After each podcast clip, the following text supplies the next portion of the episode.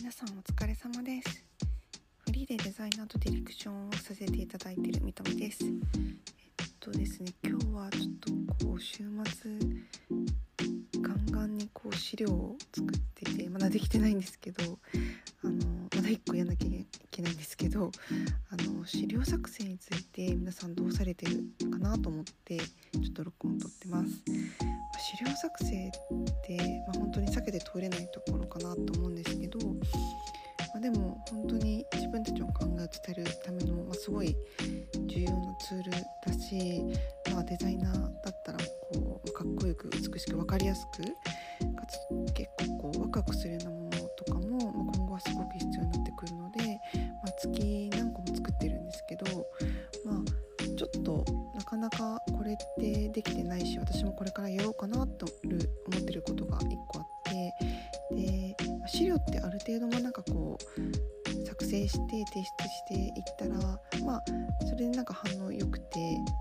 ちょっと好評いただいたら、大体そのままの状態にすると思うんですね。そこからそんなにブラッシュアップしないと思うし、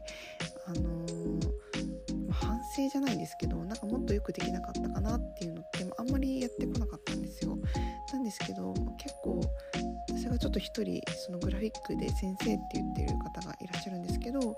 その方にもちろん有料でなんですが、たまに添削をしてもらうようにしていて、自分が作った、データを、画面上で見ていただいて、ここはもうちょっとこういう方が良かったよねとかっていう、赤ペン先生をやっていただいてるんですね。でちょっと最近行けてなかったから、今月行こうかなと思ったら結構意外と詰まってて、先生の結構下旬にしか取れなかったんですけど、それでもいいかなと思って、今一応先生のレッスン待ちっていう感じです。でやっぱりそれで制約取れた資料だからいいやっていう感じにしてたんですけど、でも本当はもっと順番とかももっと良くなったんじゃないかなとか、その要素が多い資料がいいとは全く思わないんですけど、むしろこう引き算をしていくことがすごい難しいと思ってるんですけど、だけどとはいえここの文章って一部で言い切ってるけど、もうちょっとこう下に説明文いったんじゃないかとか、ワンページワンフレーズって言われるけど、結構それってなかなかそのしゃべくり系のセミナーとかだったらいいけど、私たちのこうビジュアルだったりとか、一個一個こう説明が必要なものに関してって結構難しくて、なので要素が多いんだけどすっきり見えるためにはもうちょっとここをこう削った方が良かったのかなとか、そもそも結構フォント選びすごい厳しい先生なんですけど、このお客さんにはこのフォントはないんじゃないのみたいなのをはっきり言ってくださるのですごくありがたいんですけど、こう社会人になってからってそういう風にビシビシ指導してもらえるのって、会社の方もいらっしゃるかもしれないんですけど、忖度なくバシッとその技術についてコメントいただける存在って